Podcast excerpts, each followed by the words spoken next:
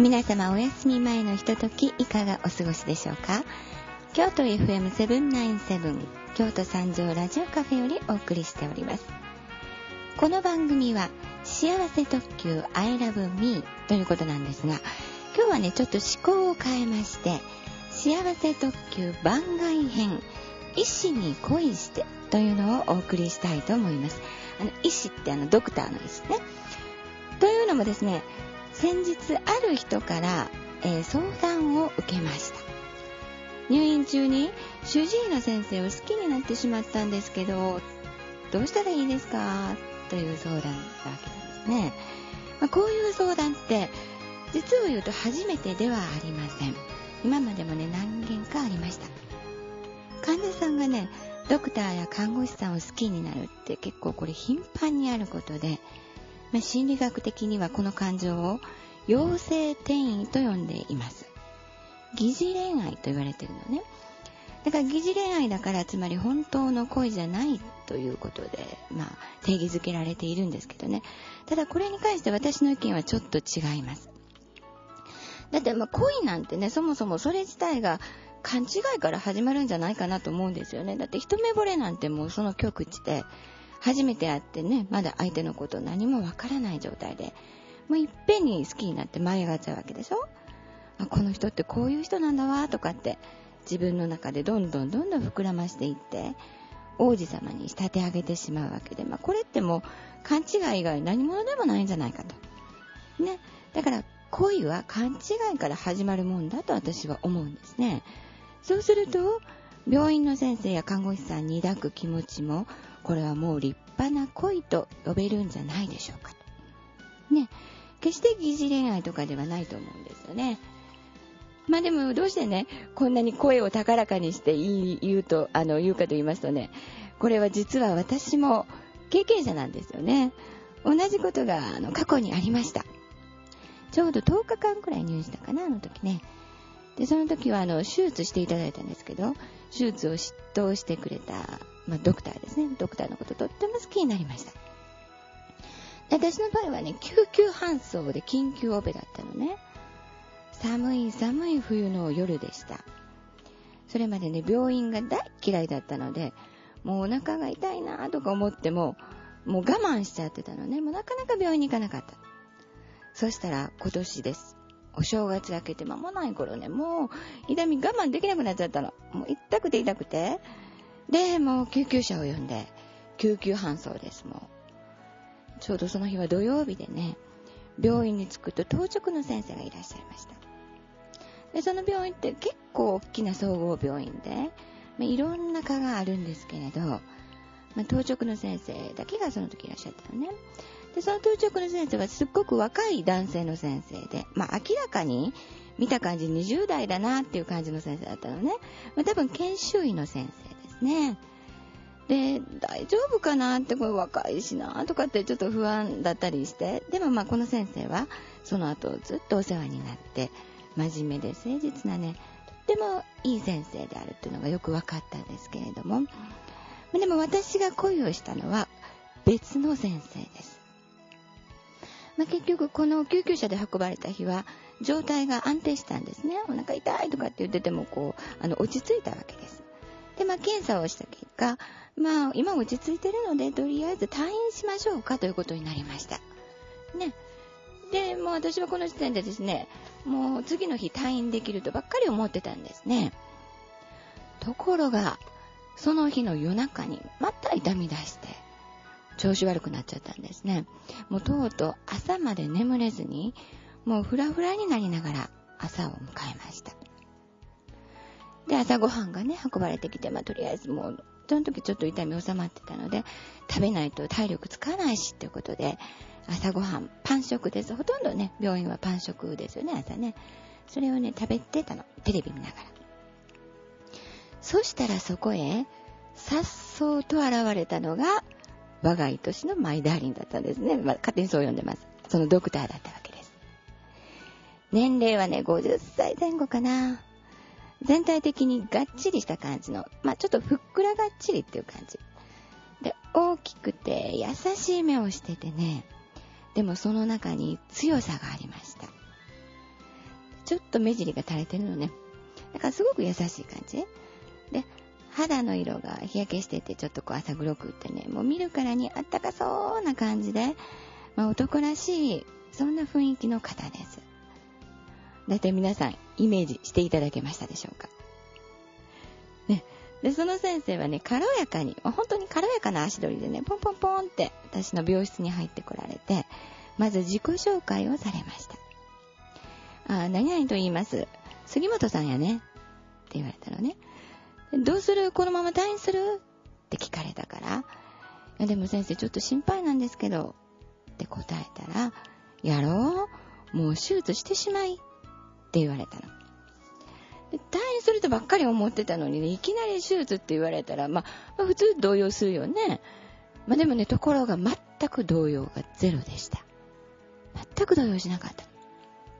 なんでだと思う？その先生をね、信頼することができたからです。でもこれ一瞬よ、ほんと会って15秒ほどで、その先生に対してね、全幅の信頼を持つことができた。もう会って15秒、あっという間です。びっくりでしょ。でも本当にそうだったんですね。瞬間的にね、あ、この先生だったら大丈夫ってそう思った。これってね、もうドクターとしての資質 100% じゃないかなと思います。だってあっという間に、もう会った瞬間に患者にこれだけのね、信頼感を与えるってもうすごいことだと思うのね。普通じゃないでしょ、これってね。このドクターはもう特別だと思います。それでね、それまで人をそこまでね、信じて頼りにこうするってことはなかったのね。だってそうですよね、日頃日常生活の中でそんなに人を全面的に頼っちゃうなんて事態なかなか起こらないもんね。だから人を信じてそこまで頼ることはなかった。でもこの先生ならって思えて、あ、手術してもらいたいなって思ったわけです。でこの後先生はね、とりあえず診察するから外来に降りてきてねと言われて、でまた軽やかな足取りでお部屋を出て行かれたんですね。で結局、診察してもらった結果、やっぱりもう良い機会だし、いい機会だし、今回手術しとこうかってことになって、その日朝オペ、10時半に朝オペが決まって、その日の午後3時にはもうオペ室に入っていたんですね。だからもう大変でした、この日。手術されたことがある方ね、きっとお分かりだと思うんですけど、あれ実前検査というのがあるのよね。なんか心電図取ったり、胸部レントゲン撮影したり、あと血液凝固反応を調べたり、下剤かけられたりとか、もういろんなすごいハードスケジュールなの、結構ね。で車椅子に乗せられて、もう病院中をビュンビュンビュンビュン疾走しながら次々に検査をこなしていきました。そして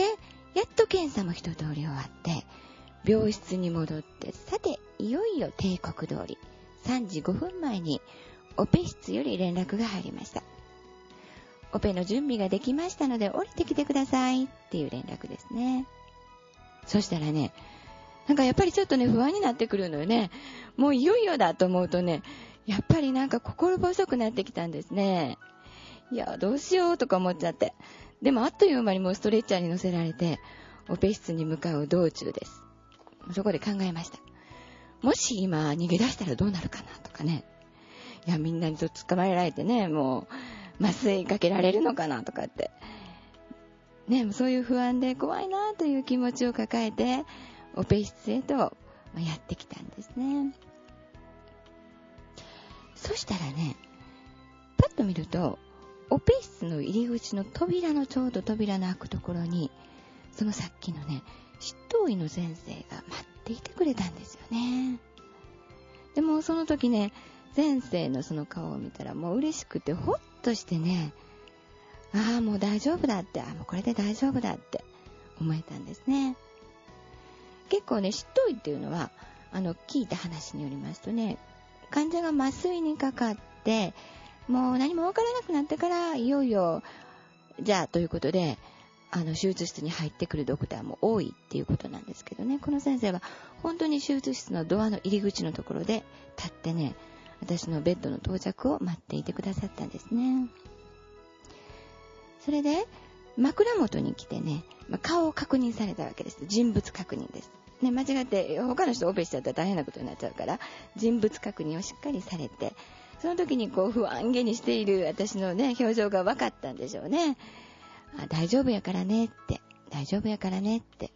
顔をね覗き込んで言ってくれたんですね。もう本当にいっぺんに不安はどこへやらです。その後その先生と一緒にオペ室に入室して、それからオペ台に乗せられて、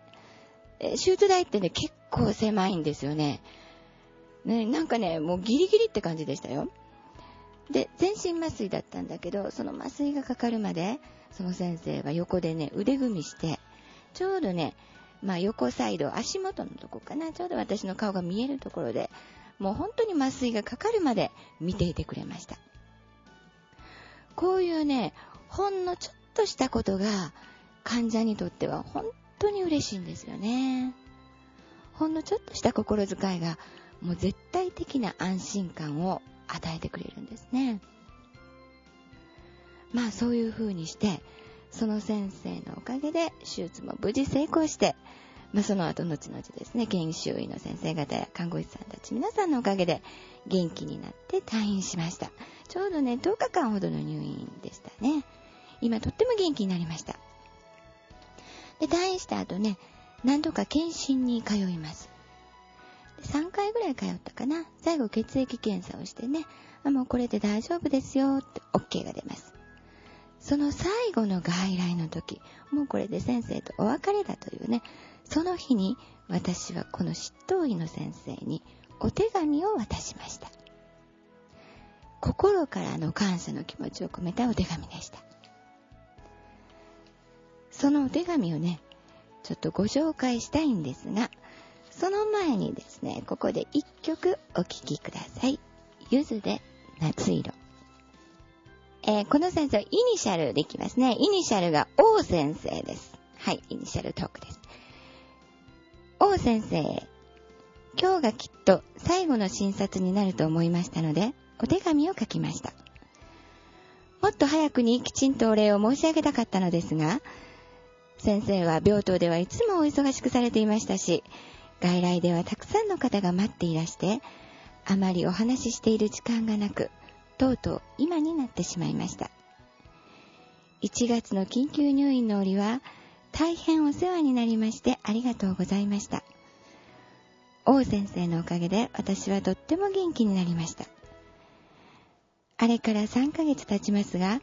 激痛がなくなったことにより、仕事にも集中できるようになり、体力もついてとても快適な毎日を過ごしています。全く予期しなかった手術でしたが、先生が迅速で的確なご判断をしてくださって、その日のうちに手術していただけたことがすごく嬉しかったです。普通なら不安や恐れも伴ったと思うのですが、私はそれが全くなく、安心して穏やかな気持ちで手術に臨めました。それは王先生に向ける信頼があったからです。初めて先生が病室に入ってこられた時、それほどたくさんはお話しされませんでしたが、先生からあふれ出る確かな自信と強さを感じました。数個と言葉を交わしただけでとても心が落ち着きました。その瞬間、先生に対する全幅の信頼が生まれたんです。突然決まった手術でしたが、さほどの動揺もなく、また手術に関して一切の質問もすることなく、すべてをお任せできたのは執刀が他のどの先生でもなく王先生だったからです。先生が大丈夫と言ってくださると本当に安心できました。心から安心できました。先生は瞬時に患者に絶対的な安心と信頼を与えてくださる、そんなスーパー名医です。私から申し上げるのもなんですが、激務の中、どうかくれぐれもお体にだけは気をつけてくださいね。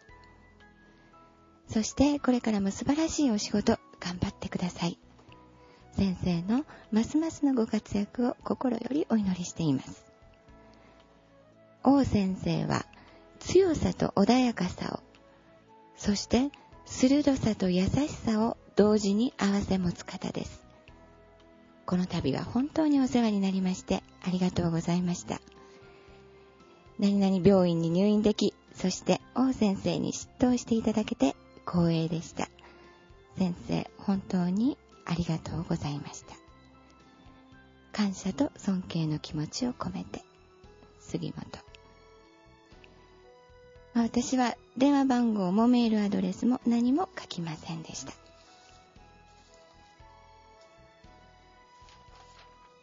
で、私ね、今婚活をしているんですけれどね、それはこの先生の影響なんですね。世の中にこんなに信頼できる人が存在するんだってことが分かったんで、だからね、ちょっとこう探してみようかなと思って、そして婚活しようかなって、それがきっかけで今、ちょうど婚活始めたところです。さて、そこで、今日これを聞いてくださった皆さんの中にも、あ、私も忘れられないドクターがいるんですとか、僕も、俺も好きになった看護師さんいるんだよね、など、そういう経験がある方、ぜひ皆さんの恋話 in ホスピタルをお聞かせいただければなと思います。医師に恋しては次回も続編このまま続きますので、ぜひぜひ皆さんの体験談お送りください。楽しみに待ってます。ファックスナンバーは京都 075-213-6433。メールアドレスは info@radiocafe.jp です。それではまた2週間後の金曜日にお会いしましょう。どうか皆さん、良い日をお過ごしください。では、おやすみなさい。